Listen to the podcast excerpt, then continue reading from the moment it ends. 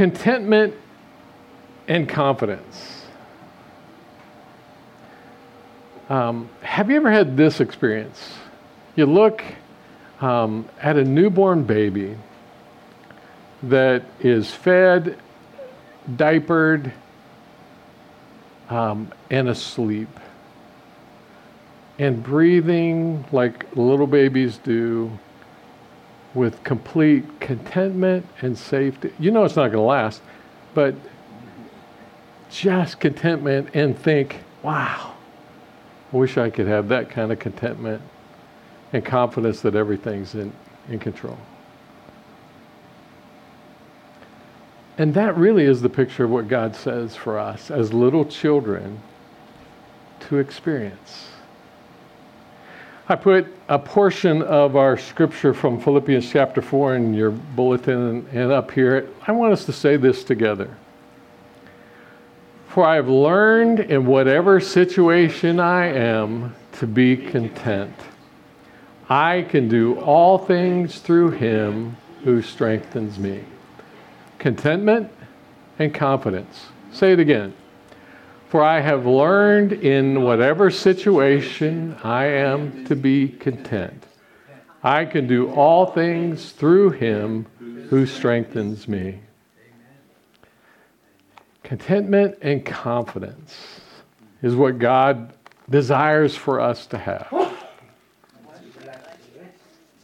It's what he offers us. And yet, my observation is that we who call ourselves Christ followers struggle to have that contentment and confidence. And I think it's because it's a learned experience. To, uh, for, so for this baby in its mother's arms, it just is the way it is. But for us as children of God, we have to learn to be content and we have to learn to be confident. And it's a hard lesson. This is a poem that um, I've been familiar with for decades, and it came to me this week as I was taking a look at this. And it speaks to this idea of how do we gain contentment and confidence? When God wants to drill a man and thrill a man and skill a man, when God wants to mold a man to play the noblest part, when he yearns with all his heart to create so great and bold a man that all the world shall be amazed, watch his methods, watch his ways, how he ruthlessly perfects whom he royally elects, how he hammers him and hurts him, and with mighty blows converts him into trial shapes of clay which only God understands. While his tortured heart is crying and he lifts beseeching hands, how he bends but never breaks when his good he undertakes, how he uses whom he chooses and with every purpose fuses him, by every act induces him to try his splendor out. God knows what he's about. The path to experiencing contentment and confidence is a hard path because we're born into this world with a sinful nature that is 180 degrees different from what God has in mind and what is required for us to experience contentment and confidence. We have to learn it. Contentment and confidence. For I've learned to be content. And it appears that this idea of contentment and confidence is where this book of Philippians has been headed all along. He hasn't addressed it as blatantly as he does now, but it's embedded in the first three chapters that we've been looking at. When he, when he says, um, For me to live is Christ and to die is gain, it would be better for me to go to heaven, but I, I, I know that I have to stay here. All, all throughout this book so far, he's been talking about this goal of living with contentment and confidence. And now he talks about it blatantly. So let's take a look. Open your Bibles to Philippians chapter 4, and we'll be, we'll be looking at some scriptures there. And open your bulletin to take some notes. Transformed minds are required, and transformed minds are learned. Um, does anybody need a Bible? We've got some extra Bibles in the back. Just hold up your hand, somebody will deliver them. We need one up here. Anybody else? Up here, several. They're coming. Raise your hand, please. Thank you.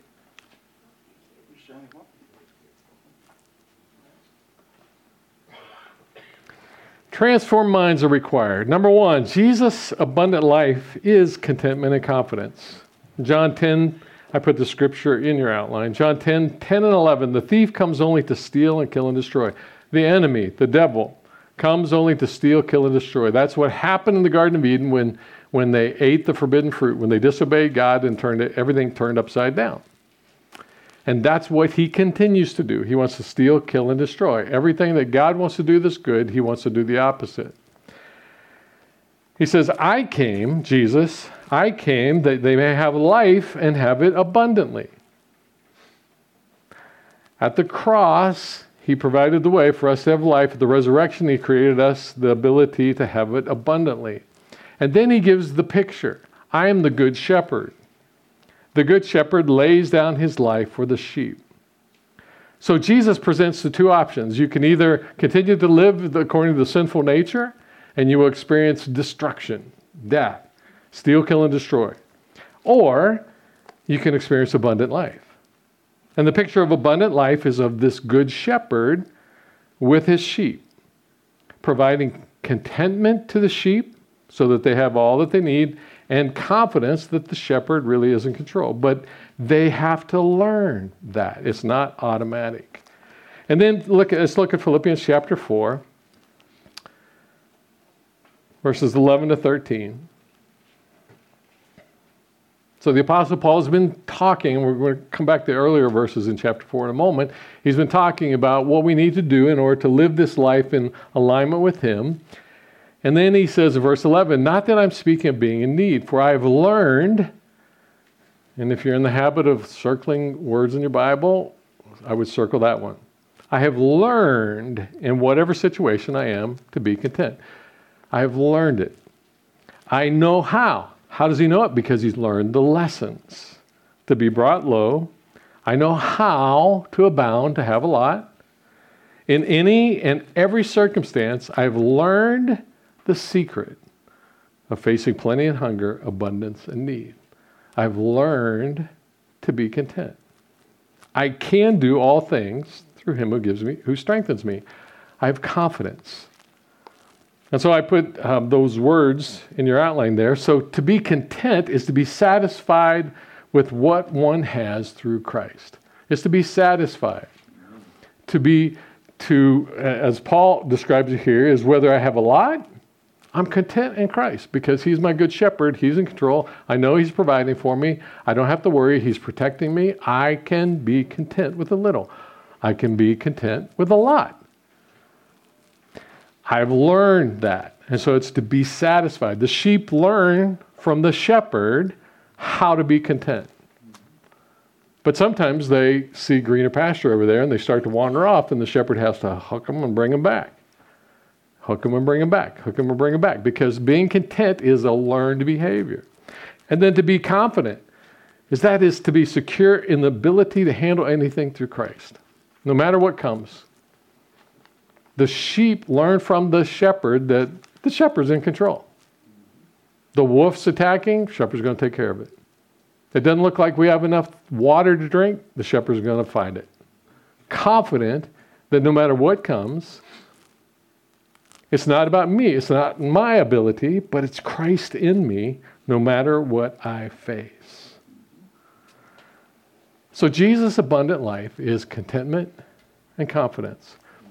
But my observation is in an affluent society, rather than being more content, people who call themselves Christians tend to be less content. So let's do a little evaluation here on your paper there on a scale of 1 to 8.3. 1 being I'm not content at all, 8.3 being I'm absolutely content. Where are you?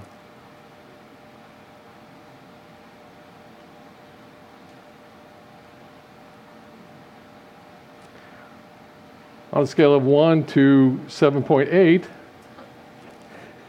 One being not confident at all, 7.8 being absolutely confident. Where are you?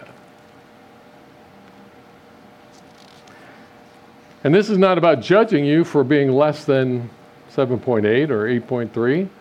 This is about just about recognizing where we are because it's a learned behavior. It's not something that we automatically experience.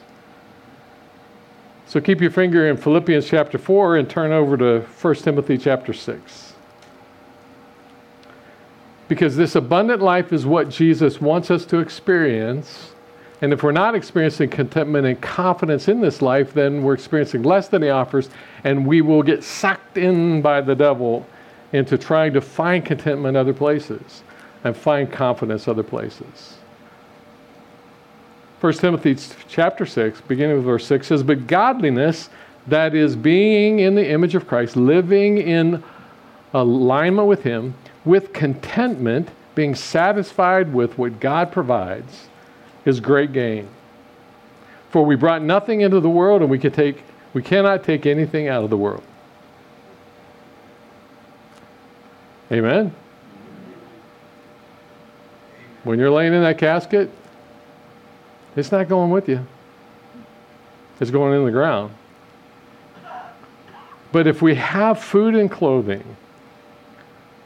with this we will be content. Really? That's all we need? I think I need to move my score a little bit farther back from 8.3. But those who desire to be rich have more than they really need, fall into temptation, into a snare, into many senseless and harmful desires that plunge people into ruin and destruction. You see what he's saying here? If, if we allow ourselves to be discontent, it will cause us to pursue other things other than Jesus. And as a result, we will get sucked into the stealing, killing, and destroying that the devil does. Contentment's a big deal. For the love of money is the root of all kinds of evils. It is through this craving that some have wandered away from the faith and pierced themselves with many pangs contentment and confidence is God's desire for us, but it's a learned behavior as we follow the shepherd. Now, here's the problem we want a pill when God uses a process.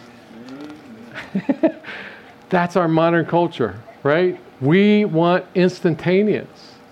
And we've been lured into thinking that it, everything ought to be quicker than it is right? So we got microwaves, we got Instapots, we got, you know, ready to go meals. We got, um, you know, it, it, if I have a pain, take a pill.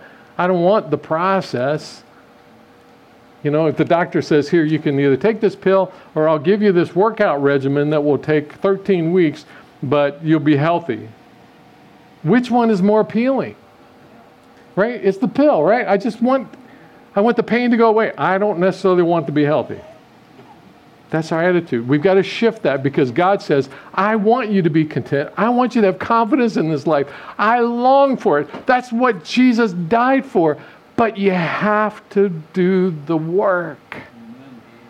You have to let me take you through this process. And it's a long, hard process because we came into this world with a sinful nature which puts us upside down. And to shift that takes this training that the New Testament talks about. I have a difficult time changing the way, the direction I pull out of my driveway. So most of the time, I'm coming out of my driveway and I back to the right, and then I go this direction because that's the direction I most always go. And I find myself when I'm supposed, I've got a different errand to do, I'll be back into my driveway and I still, well, I want to go that way. So I got to decide, am I going to just back down the hill until I get to the stop sign or am I going to turn back in my driveway? If it takes me, if it's that difficult to change that kind of habit, how much more difficult is it for God to change, transform us to have the mind and the heart of Jesus? And that's why Jesus says, the gate is narrow and the way is hard, and few will find it. most people will never discover true contentment and true confidence in Christ because we want a pill when God offers us a process. Number two, contentment and confidence result from a mind transformed. So there are a lot of people who call themselves Christians that are discontent. You know how, uh, you know, if you're discontent, is because you complain. Right? Yep. That, that's the barometer. I mean, that's the indication. So if you find yourself complaining about things, you're discontent. You are not content. And fearful. Fear is the devil's primary weapon. And we'll talk about what God does with that. They're full of angst, they're full of anxiety, and that's not God's design. Um, sheep don't automatically live content, they learn contentment by the shepherd's discipline. They don't automatically live confident in the shepherd. They learn it by experience the provision and the protection of the shepherd. And so in, in uh, Philippians chapter uh, 4, you still have your finger there, what we find is verses 8 and 9 is like the crescendo or the summit of what he's been talking about and what we've been studying over the past, I don't know, five or six weeks in chapter 4. So far, he said, stand firm. Stand, firm. stand, stand firm. It's an I, and I don't know. Stand firm. Verse 1 Therefore, my brothers, whom I love and long for, my joy and my crying, stand firm thus in the Lord. Stand firm. Persevere. Endure. Don't give up. Just keep putting one foot in front of the other as you follow Christ. Amen. Verse 2 Live in unity. I entreat Euodia and I entreat Syntyche to agree in the Lord. Two people who weren't getting along, he says, deal with the conflict and get along. Live in unity.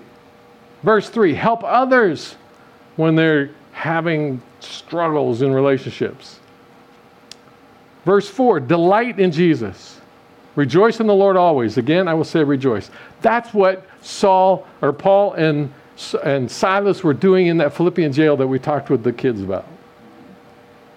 They were beaten, bruised, mistreated, uh, unjustly thrown into prison for doing something good. And at midnight, what did they do? They praised God. Why? They were rejoicing in the Lord. They knew He was in control. They were living confident in what God was all about and content, whether they would live or die, whatever was happening. And then verse 5 shine his presence. Let your reasonableness or your gentleness be known to everyone. The Lord is at hand. And then we talked about, I think last week we talked about uh, trust instead of worry. No, several weeks ago. Do not be anxious about anything. Verse 6 but in everything, by prayer and supplication with thanksgiving, let your requests be made known to God. And the peace of God, which surpasses all understanding, will guard your hearts and your minds in Christ Jesus. Instead of being anxious, take it to the Lord. Contentment. Instead of being anxious and worrying about things, take it to Jesus. Being confident that He's in charge. Trust over worry. And then he reaches this grand crescendo. Finally, in verse 8, 8 finally, brothers, whatever is true, whatever is honorable, whatever is just, whatever is pure, whatever is lovely, whatever is commendable, if there's any excellence, if there's anything worthy of praise, what's the next word? Think. Think. Put your minds on that. And each one of those characteristics is a description of who God is. Put your mind on Christ. So here's a little exercise. In fact, this is homework. Sorry, Bev.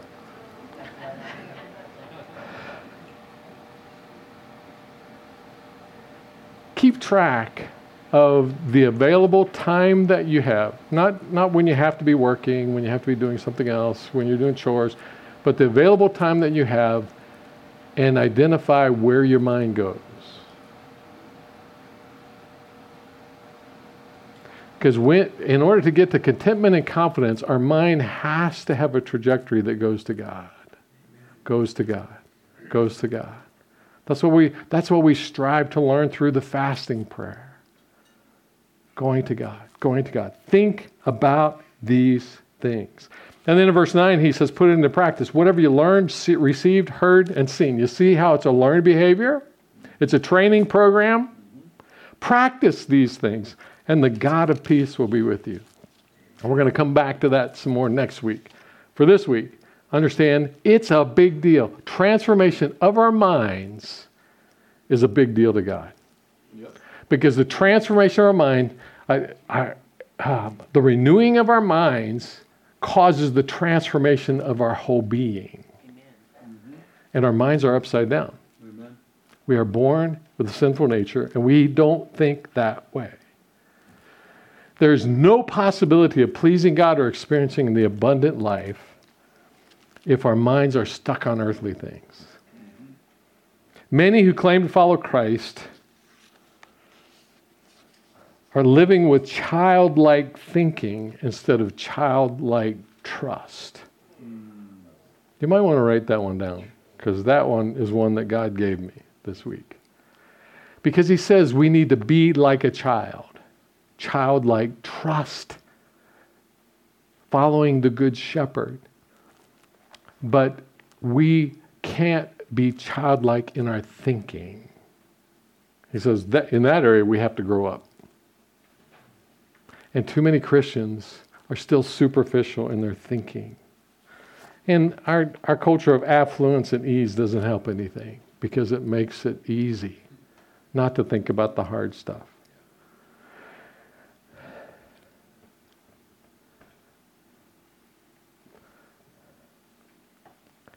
Too many of us are guilty of stinking thinking. And if you're from Toledo, that's the way they say it. Stinking thinking. If you're from Springfield, Ohio, down where hillbilly land is, it's known as stinking thinking. So you can choose whichever one you want. Stinking thinking is when we're thinking about earthly things. Open your Bible, so keep your um, open your Bible to Romans. We're going to look at several scriptures there. Romans chapter 8, beginning with verse 5 the transformation of our minds is a big deal to God. It's a primary activity for those who are serious about following Christ.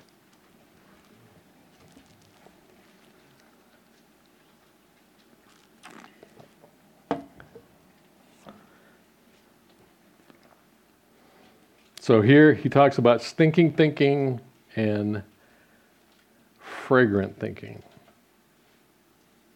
Romans chapter 8, verse, beginning with verse 5, he says, For those who live according to the flesh, human desires, earthly things, set their minds on the things of the flesh. But those who live according to the Spirit set their minds on things of the Spirit. So here, this is not um, just having a daily quiet time or saying prayer before meals. This is about the lifestyle of getting the trajectory of your mind so that your default is when your mind's not preoccupied with something else, it goes to the things of God rather than the things of this earth. That's a training. That's training. That's a process. He says, here's how serious it is. For to set the mind on the flesh is death. If, if we're preoccupied with the things of this world, it doesn't matter whether you claim to be following Christ or not. Your trajectory is to follow the, the ways opposite of God. And what did he say? The, the uh, thief comes to steal, kill, and destroy. And that's the thinking. That's the stinking thinking, the rotting thinking. But to set the mind, um, but to set the mind on the spirit is life. It brings life. It brings abundant life, contentment and confidence in God, and peace. For the mind that is set on the flesh is hostile to God. If our thinking is about the things of this world, but we, but Pastor Herb, you know, I, I go to church once a week and I read my Bible and I give some money and no, that's not. He's talking about trans, being transformed into the image of Christ. He's not talking about activities that are religious. Mm-hmm. He says, "For the mind that is set on the flesh is hostile to God." It's not just that we're not doing good enough; it's we're enemies with God because we're 180 degrees opposite. For it does not submit to God's law. Indeed, it can't. In other words, so when we, re- when we learn that we're supposed to change, that's God's law. He tells us what we're supposed to be doing. And we say, no, I'm not going to do that. That's stinking thinking. That's my mind's on the earth. Why? I, I want what I want. I'm not going to choose God because I'm hostile to God. Those who are in the flesh cannot please God. Until we are in the process, seriously pursuing ha- being transformed by the renewal of our minds, we cannot please God. And, we can, and thus we will not be content and we will not have the confidence that God is in control. And we'll be running after all kinds of things. Now, flip over a couple of pages to Romans chapter 12, beginning with verse 1. Romans chapter 12, beginning with verse 1. I appeal to you, therefore, brothers, by the mercies of God, to present your bodies as a living sacrifice, holy and acceptable to God, which is your spiritual worship. The body represents the whole self. So he's saying, give yourself completely to God as a living sacrifice, holy to Him, completely to Him, holding nothing back, absolutely surrendered to Him. Do not be conformed to this world. And so, verse 1 says, here's what you're supposed to do. Verse 2 says, here's how to do it. Do not be conformed to this world. Romans chapter 8, thinking about fleshly things, thinking about earthly things. But be transformed by the renewal of your mind. The renewal of our minds, the transformation of our beings is a big deal to God. Because that's what it means to be following Him. Renewal of your mind, that by testing you may discern what is the will of God, what is good and acceptable and perfect. So, by, as our minds are transformed, so that we're thinking from where God sits, seeing through His eyes, His thoughts, and His ways, then we, then we understand what God is all about, and we can trust the Good Shepherd and have contentment and confidence in every part of our lives. We cannot be in step with God without being transformed. Listen to me. In what we love, in what we think, which will lead to how we feel and cause us to see through His eyes.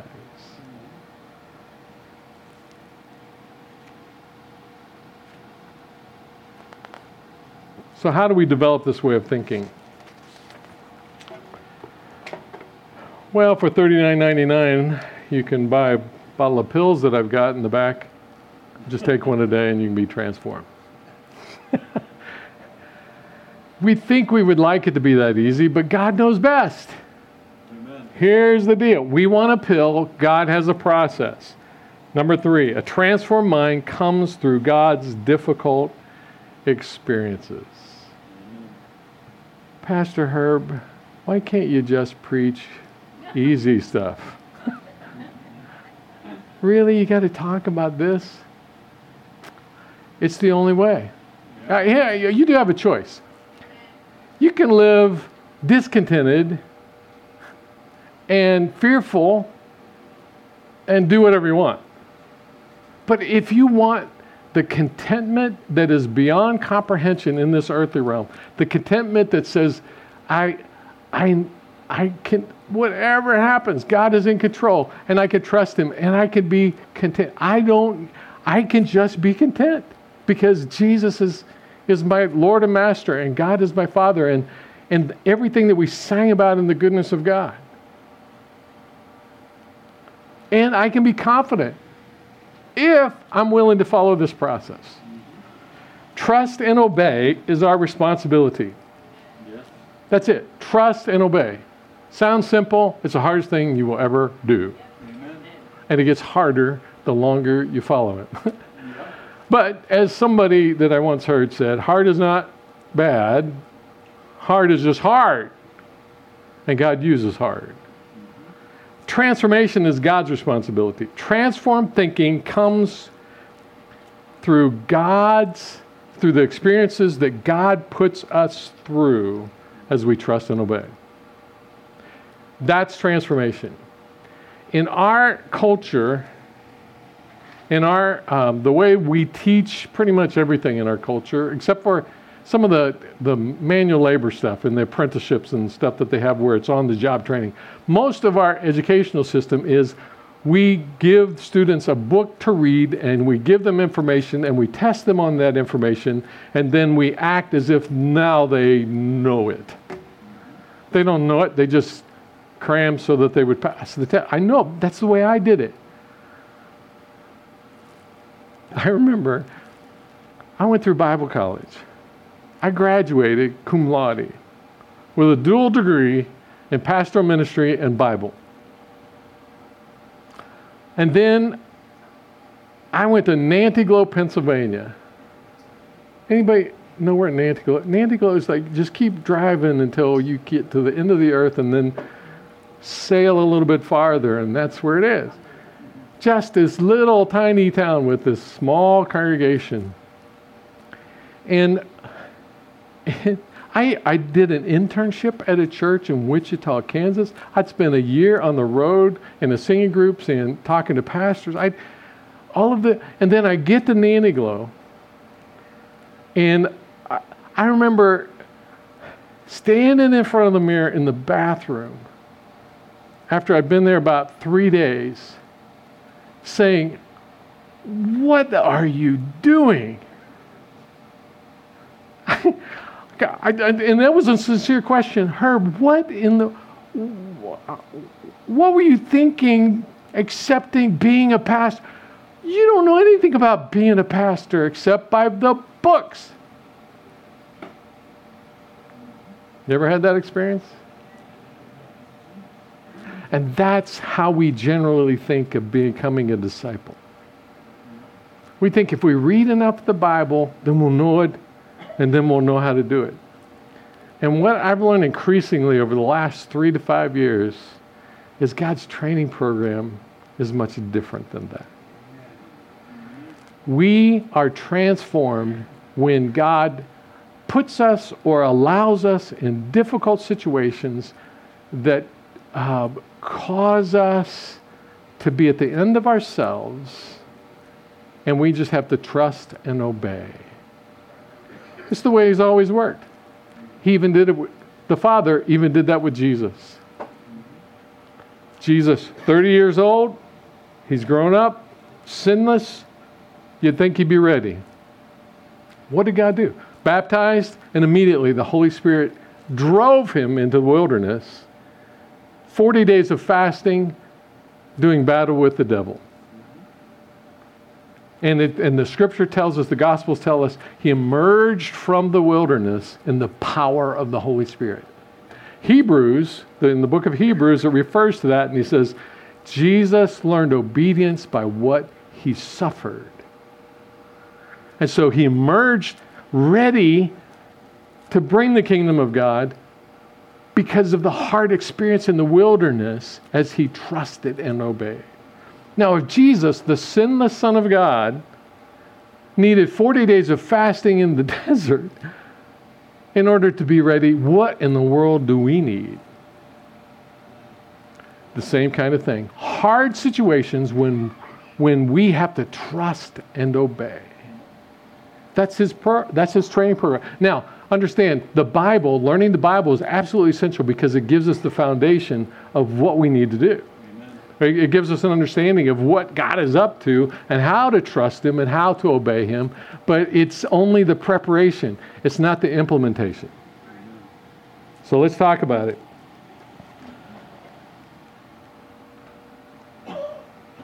This thought came to me Is it possible that we resist most that which we need to embrace most in difficult circumstances in order to be transformed? Because our prayer generally is when things go when things are hard, God, deliver me. Get me out of this. Take this away. And I'm, try- I'm trying to learn to pray a different prayer. God, what are you doing? What are you seeing in this? And how do I need to trust you in this? That's a different kind of prayer. We don't Boy, there's so much we can talk about, and, and we will as we go forward in the next few weeks.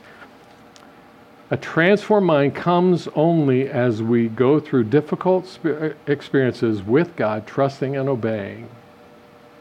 Because we don't know that the Good Shepherd will provide for us until we come to the place where we need provision and He delivers. That sheep doesn't know that the Good Shepherd will always have water until he gets thirsty.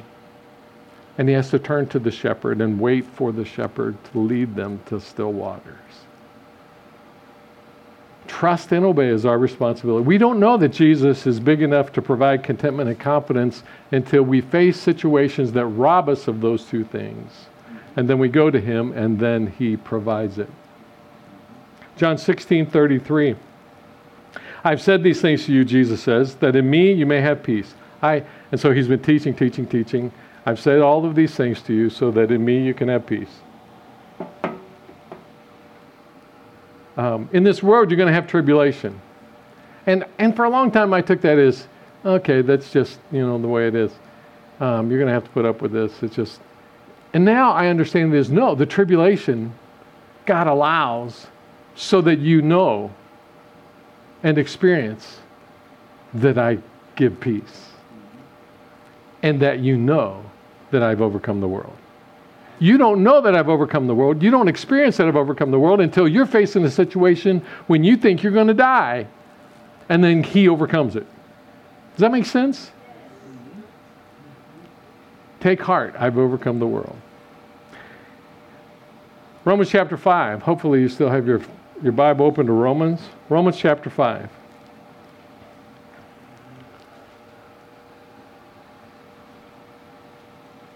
You see, so many scriptures in the Bible only make sense when you look at it through this lens. You know, because otherwise you're going, ah,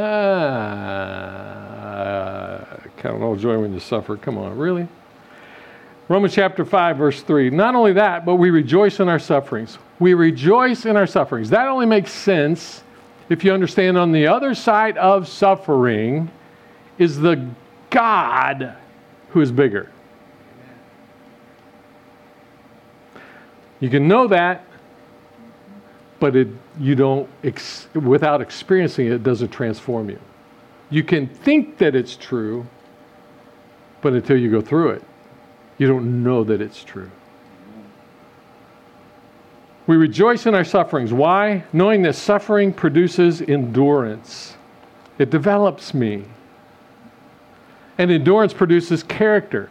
It and character, it's talking about the, the character of Christ, who Jesus is. It develops us into being like Jesus, and character produces hope that is the confident assurance that God really is in control. It's not wishing. Hope is the confident assurance that God is in control. And hope does not put us to shame because God's love has been poured into our hearts through the Spirit who has been given to us. Hope does not disappoint us. The confident assurance that God is in control does not disappoint us because the love of God is poured into our hearts. In other words, it is hope that leads to God's love in our hearts, confidence and contentment. Because the lid has been removed by our cooperation. Let me say it a different way until you embrace sufferings, rejoice in the sufferings so that you experience endurance and you, and you develop the character of Christ and you experience his hope, you have put a lid on God's ability to give you confidence and contentment. But if you but if you rejoice in those sufferings, embrace those hard things, trust and obey, saying, God, I surrender to you. We sing consecration take my everything i give it to you do whatever you want. And he develops that in us so that he de- so we do endure. By the skin of our teeth we trust and obey. And then he molds us more in the character. And then we experience his hope that gives uh, contentment and confidence. It's the only are you starting to get it? The difficult situations are not the problem God has to use difficult situations because because Adam and Eve disobeyed and turned everything upside down, he has to pull us back to who he is. And the only way to do that is through the hard stuff that is in our lives.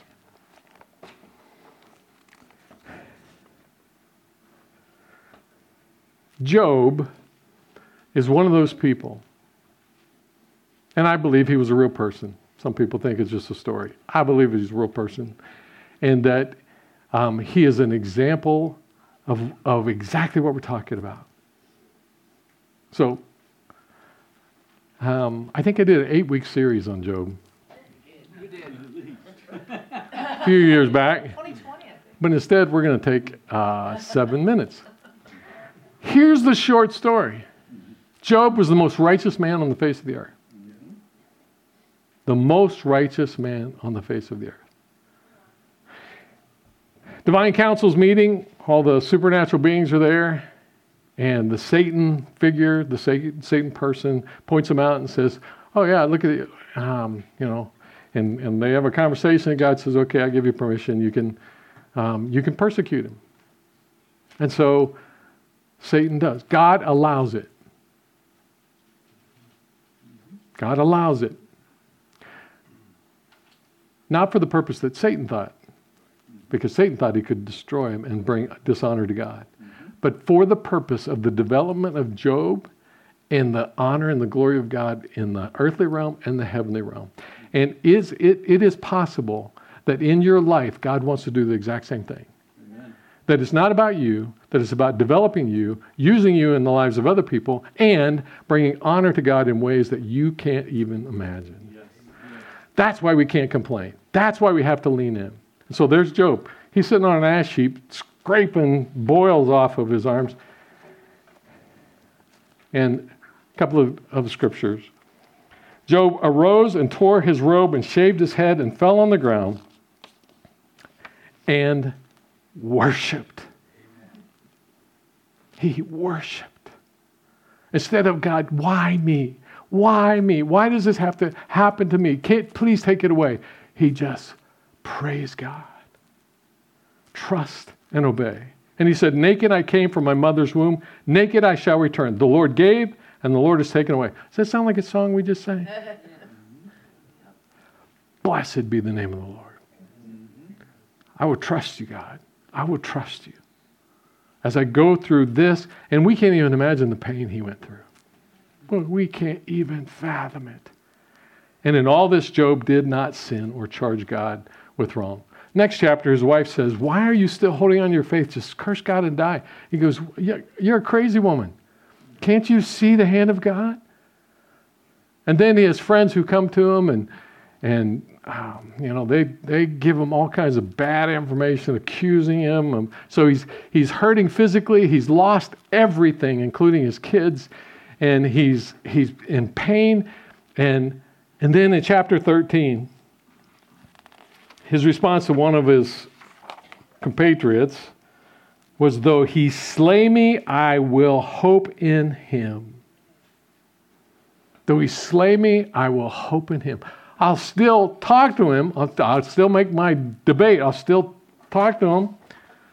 But it doesn't matter, even if he kills me.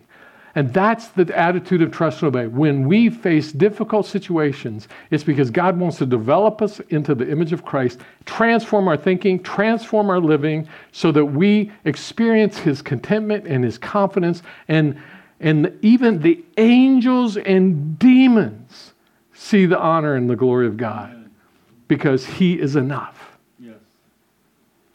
And that's the process. That's the only way we get there. Finally, his friends shut up, and God shows up. And I love Job chapter 38 through 42 because God shows up. Now, remember back in chapter 1, the most righteous man on the face of the earth. Chapter 38, God shows up out of the whirlwind and begins to talk to Job and tell him who he is. And, and he goes through this litany of, where were you when I created the heavens and the earth? Where were you when I created? Where were you? and, just, and Job is, is, is realizing that he's got some pride that he didn't even know. Listen to me, friends. There are times when things go wrong in our lives because God's getting at stuff that we don't even know is there. Yeah. And no matter how much we try to trust and obey and say, God, I surrender all this, He can't get at it until we go through difficult times and he pulls the curtain back and we see. And Job finally recognizes it. And, and so God goes on that way for a couple of chapters. And then Job finally says, Oh, I had no idea. I shouldn't open my mouth. I had no idea what I was talking about. That's enough. And God goes, Dress like a man. And he goes after him again. and I'm going, Seriously, God, this is the most righteous man on earth. It's not because God's being cruel, it's because God is getting at stuff that he's going to free Job of so he can experience a deeper contentment and confidence than he's ever experienced before. Chapter 42. Then Job answered the Lord and said, I know that you can do all things. And that no purpose of yours can be thwarted. And then he and then he quotes a question that God had asked him. Who is this that, that hides counsel without knowledge? Question that God had asked Job. Therefore, I have uttered things that I did not understand, things too wonderful for me, which I did not know. Hear and I will speak. I will, and, and again, he quotes God Hear and I will speak. I will question you, and you make it known to me. And then he says, I heard, I had heard of you by the hearing of the ear. I knew about you. But after going through all of that, but now my eye sees you. Therefore, I despise myself. I humble myself and repent in dust and ashes. He says, I knew about you, but I didn't know you. I didn't experience you until I went through all of this pain. I trusted and obeyed. You showed up and made me more into the image of Christ. That's God's process. That's what God offers every single one of us. It is the hardest thing we will ever do, but it's worth it's worth it. Being transformed into the likeness of Christ, developing the mind of Christ, so that we are seeing as He says and sees and living as He would live is the hardest thing, but the best thing. And will lead us to that contentment and confidence.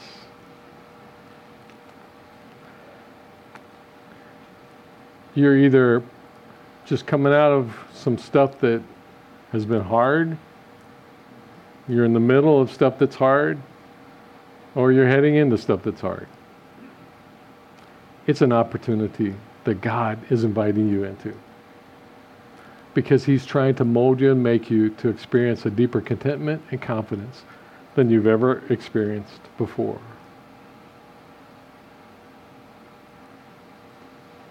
See if this poem doesn't have more depth now that we've talked about the message. And put yourself in the middle of it. When God wants to drill a man and thrill a man and skill a man, when God wants to mold a man, to play the noblest part, when he yearns with all his heart to create so great and bold a man that all the world shall be amazed.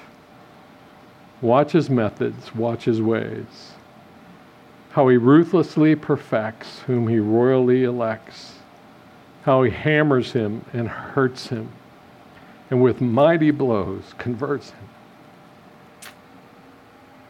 into trial shapes of clay, which only God understands. While his tortured heart is crying, and he lifts beseeching hands, how he bends but never breaks. When his good he undertakes, how he uses whom he chooses and with every purpose fuses him, by every act induces him to try his splendor out on that person. God knows what he's about. And God knows what he's about in your life. As you go through difficult things, it's his process. Trust, cooperate, and obey. And don't do it alone. That's why he gave us one another. Would you bow your heads?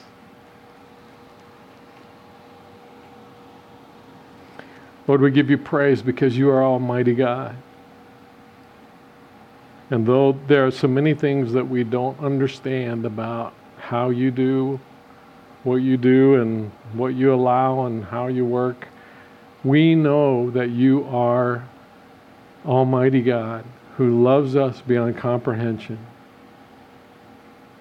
And so, for each one of these people, I put them into your hands and ask that you would do whatever you need to do to draw them to yourself, to experience that contentment and confidence that comes as they trust and obey. Just trust and obey. Teach us how to do that and show us how to encourage one another to experience it. Lord, help us to lock arms with one another and shoulder to shoulder march through the hard stuff. Transform us, Lord. Don't let us off the hook.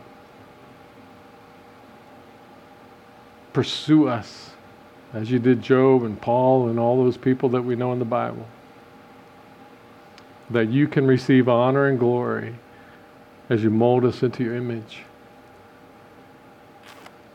And as we experience a contentment and confidence that makes life so valuable. We give ourselves to you, Lord, in Jesus' name. Amen.